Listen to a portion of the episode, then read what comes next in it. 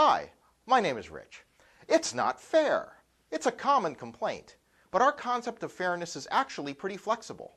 In some restaurants, the waitstaff pools their tips, and that's fair. In some other restaurants, each person keeps their own tips, and that's fair. In the end, we like to think that fairness is objective, but it's usually subjective. We complain things are unfair when they work against us.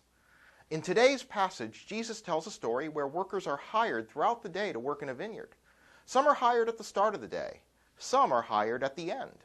When it comes time to pay them, the surprise is that each worker receives a full day's wage.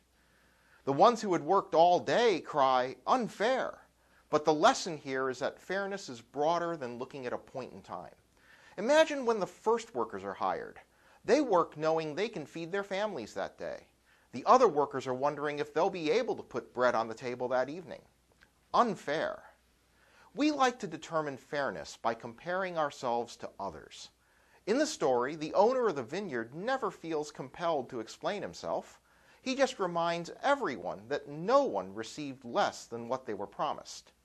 Fairness is being treated justly. It's not a contest. And while life often doesn't seem fair to us, we trust that God will ultimately be more than fair with us. See you on Sunday.